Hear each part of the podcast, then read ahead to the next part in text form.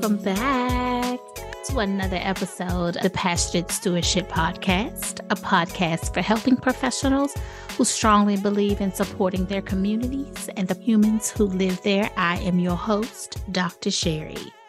As we begin to bring Black History Month to a close, even though the month is not over yet, this would be our last episode. The month of February, I wanted to take this time to first acknowledge that Black history is every day, and we will continue to highlight and uplift Black and African American people, specifically human service professionals and social workers, on this podcast. We have been even before February began, and we will in the future. I have had an amazing time creating content for you in February and delivering these episodes to you. And my hope is that you have learned something from each episode and the the guest that we had. I mean, we had some great guests this month talking to Everett Spate and Dr. Latanya Simpson Spate what they are doing in Eastern North Carolina, specifically the Wilson community, is absolutely amazing. And I'm not just saying that because they are one of my consulting clients, but I saw firsthand what they were doing in the community for their people before they became a consulting client. How about that conversation with Jonathan Brunson? Like, come on. Like, he is a powerful, powerful individual. So, we had some really good guests this month, y'all. As we begin to move into the third month of the year, y'all can you believe it? Goodness.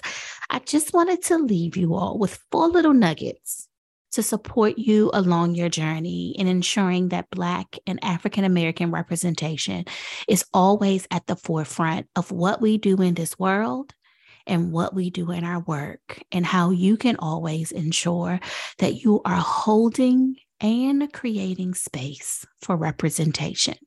So, we talked a little bit about this in the episode with Jonathan, but I want to expand it just a little bit more because there are some other terms that go with it. So, again, although both terms, Black and African American, are acceptable terms, I personally don't care which one you use for me as long as you use Black or African American. Not all people who are Black identify as African American, and vice versa. You may also hear people use the term Black or African diaspora. And I believe I have also mentioned those terms a few episodes ago. When you are working with, supporting, or encountering a person who identifies as being from the African diaspora, that means this person identifies being a descendant from the historic migration of people from Africa that occurred during the 15th century. Over the years, this term has been, and this information, again, let me pause right here for everybody. Y'all know I love to fact check. And again, I'm not a historian, but I love to know about my people. I love to know about Black people. I love to know about Black history. I love to know about African American history. And I'm going to tell you why. Because in school, for me, in elementary school, high school, junior high school, growing up in DC public school system, they kept you with the basic. And the basics were amazing you learned about Dr. Martin Luther King. You learned about Malcolm X. You learned about Sojourner Truth. You learned about Harriet Tubman, who I absolutely adore. And I use basic loosely because there was nothing about those amazing Black African American powerhouses that was basic. But that's who you typically learned about. But there was so much more about Black and African American history that just wasn't taught. And now you have people who are literally trying to erase our education from school systems. Okay, I ain't gonna go there, but you know what I'm saying. So, over the years, the term African diaspora has been narrowly defined to include only the transatlantic slave trade. This definition emphasizes the important roles that Blackness, slavery, colonialism, racism, and geography played in sustaining the transatlantic slave trade. This is the reason why some people refer not just African diaspora, but also now the Black diaspora. And a lot of times when people refer to themselves as I, I, I, am from the Black diaspora or I'm from the African diaspora, trust, they've done their research. They've done their ancestry. They know for a fact where they come from. So when you hear someone use those terms, respect those terms because that's how they want to be identified. And we should always respect how someone wants to be identified. So that's nugget number one. Nugget number two the reality is Black and African Americans are disproportionately impacted by health, wealth, and educational disparities at alarming rates. And in all honesty, it does not have to be.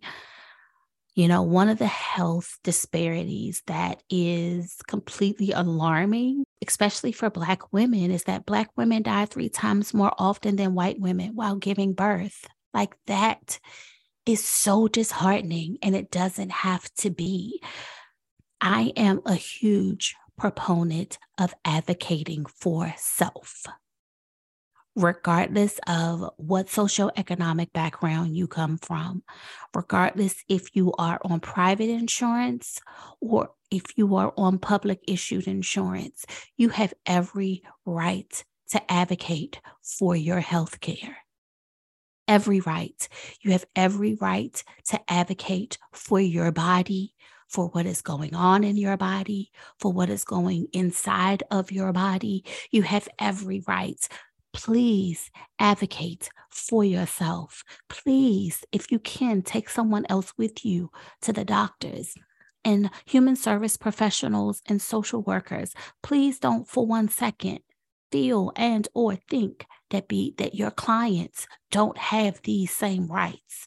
Don't for one second think that your clients don't have the right to identify and to tell you, I want to be addressed as a Black woman or a Black man, or I want to be addressed as an African American woman or an African American man, or I want to be addressed as being from the Black or African diaspora, because they have that right. Please don't for one second feel that your clients can't advocate. Like, no, I don't want to go to that doctor. No. Or I would like some assistance when I go to this doctor because I don't feel like this doctor is hearing me. Like these are things that we need to be listening to when we are when we are with our clients and when we are processing things with our clients. It's really really important. You still should not be in 2023 and black and African Americans should still be disproportionately impacted by these things. It just shouldn't be. We got to do better. As a mother, giving birth was one of the hardest things, but it was one of the most, it was, it was beautiful afterwards. but to know that something that someone could have wanted for so long and did all the right things her concerns were ignored. Like we see all the time, these videos that are passed around on social media, you know, Black women are recording nurses and doctors who are ignoring them when they are in pain or ignoring them when they are explaining to them, like, this is what I'm experiencing. Like, that should not be. So that's nugget number two. Like, we have to, we have to hear. We have to hear when our Black and Brown and our Black and African American clients are talking to us about, you know, hey, I need some help filling out this job application. I want to go to school, but I, I need a little bit of help. Like we have to hear them. Number three, allyship and advocacy. Allyship and advocacy from and by white people or someone with privilege is important for marginalized groups of people. And if you do not know how to become one, then let's have that conversation because we need you. Better yet, we can still have that conversation. But we've also provided some really good reads that'll be in the show notes of this episode from some amazing Black women. I don't know if they refer to themselves as Black or African American or of the Black or African diaspora. So, some amazing Black or African American women or Black or African diaspora identified women that will be in this episode. I mean, amazing. And yes, I've read all of them. I mean, amazing books that can help you along your journey to become an ally and that can become a better advocate. Amazing reads, okay? Amazing. We need allyship. We need it, we need it, we need it. In the book Allies and Advocates Creating Inclusive and Equitable Cultures, allyship is defined as when a person with privilege and, and power seeks to learn about experiences of a marginalized group of people, develops empathy for them, and identifies ways to extend their very own privilege to the marginalized group. The author also defines advocacy as the process where someone with privilege and power is willing to take steps to protect, publicly support, and dismantle systems against a marginalized group of people. So, that definition of advocacy is very reminiscent of how Tamika D. Mallory breaks down in her book, the state of emergency, how we win in the country we built, how she says we need accomplices. And I love how, if you haven't read her book, you need to read her book. If you have not followed her on social media, you need to follow her on social media because this is everything but it's very reminiscent of how she says we need accomplices. And, you know, when you hear the word accomplices, you know, you certainly you, you think of committing a crime. So we certainly don't want nobody out here committing no crimes on our behalf. However for the sake of this conversation we want someone who is knowingly voluntarily and intentionally ready to shake things up to ensure that black and african american people we get what we need. Like we want somebody who ain't scared we want someone who's going to use their power and privilege to shake shit up on our behalf and make things happen. This is what we need. We need allies to the 66.9% white social workers and the 58.6% white human service professional.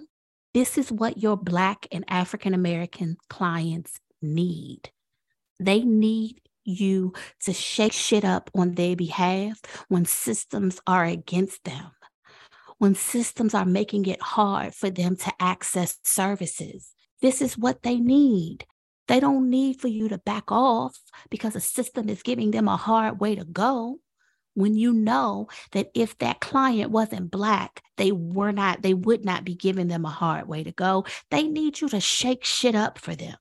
Okay, to our white colleagues, to our white friends and family members, we need you to shake shit up when you see that there's an injustice happening against a Black or African American man, or a Black or African American transgender man or woman, or a Black or African American non binary man or woman, or a Black or African American gay or lesbian man or woman, you, you get the picture. We need you to shake shit up on our behalf because we can't do it by ourselves.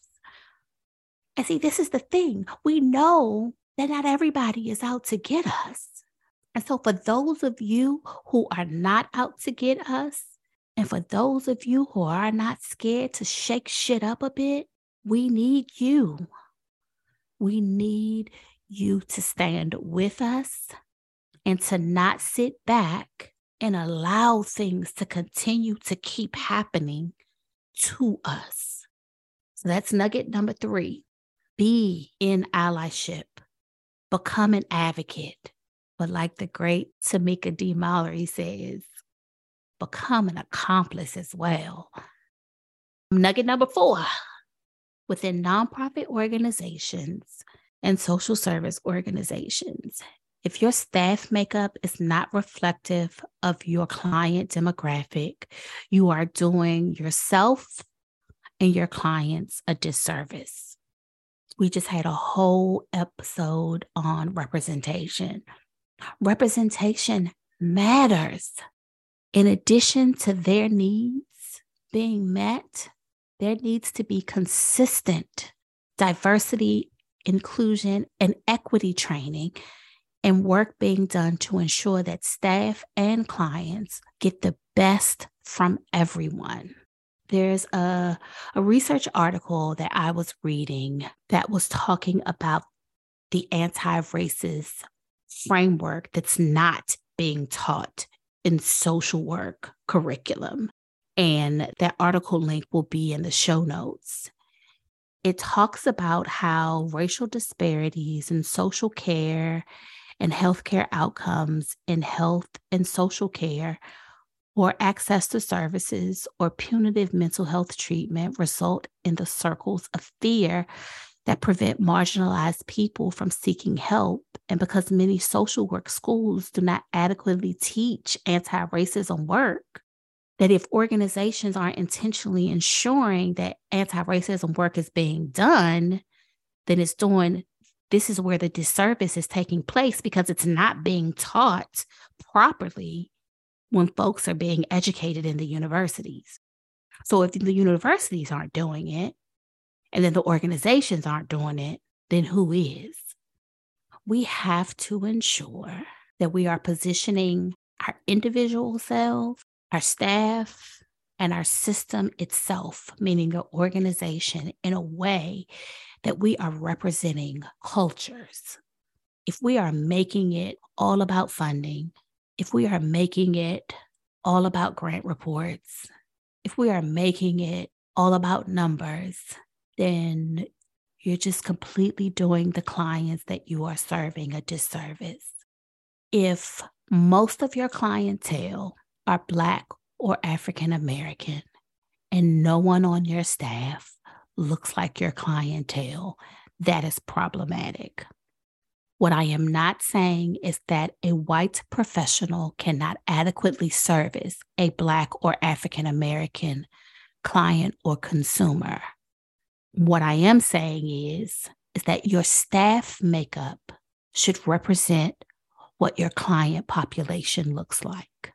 And I'll give you an example of that the organization where I provide leadership, our, our staff makeup is representative of the clients that we serve. Am I saying that we are a perfect organization? Hell no.